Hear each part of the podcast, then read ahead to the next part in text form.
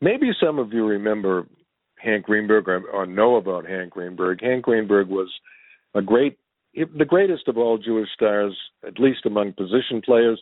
Sandy Koufax undoubtedly was the greatest pitcher. I think that uh, when it comes to um, Hank Greenberg, uh, the, he started playing ball with Detroit in 1933.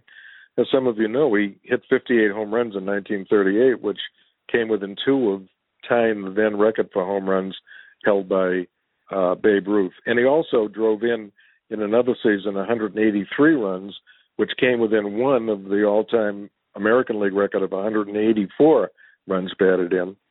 And so he was he was really a great player. But uh, Detroit at that time was rife with anti-Semitism. At that time, the position of Jews in this country was not nearly as secure as it is today.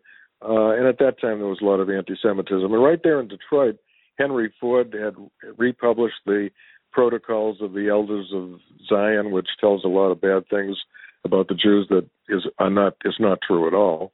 And, uh, and that was the time when Charles Lindbergh, great hero as a flyer that he was, was supporting Nazi Germany and accepting decorations uh, from uh, uh, Hitler, and um, was um, doing things that uh, in support of the Jewish American Bund, so to speak. And also, Father Coughlin was uh, addressing the country from Detroit um, uh, weekly, I think it was, and uh, saying some bad things. So Greenberg, uh, he was he um, when he in 1934 when the um, uh, Detroit Tigers were fighting for the pennant, uh, Greenberg actually um, stayed out stay out of the game, a crucial game toward the end of the season because it was one of the high Jewish holidays, and um, he was very supportive of his people, even though he himself was a relatively fallen away Jew, as I said in the introduction, from being an Orthodox Jew when his family was grow- as he grew up in the Bronx in New York.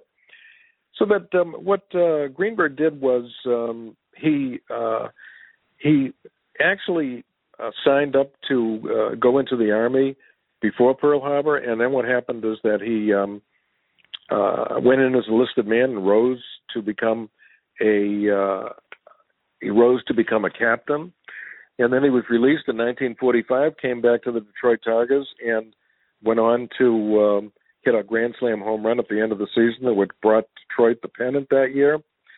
Uh, so that he um, he was a man that uh, I think uh, was maybe the greatest, uh, not just Jewish baseball player, the greatest American Jew of the 20th century, because at a time when uh, when uh, there was a lot of anti-Semitism, and Jews did not feel as secure as they feel today in the United States.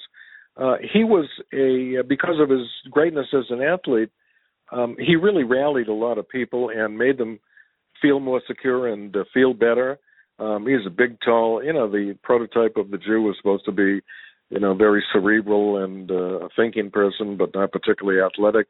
And here's this six foot four, very handsome man who strikes fear into the hearts of pitchers and drives home runs 450 feet, but yet is a is a good man. Joins the army, uh, goes in uh, to be a patriotic American into service uh, as soon as he can. Rejected once for flat feet and comes back as and applies again.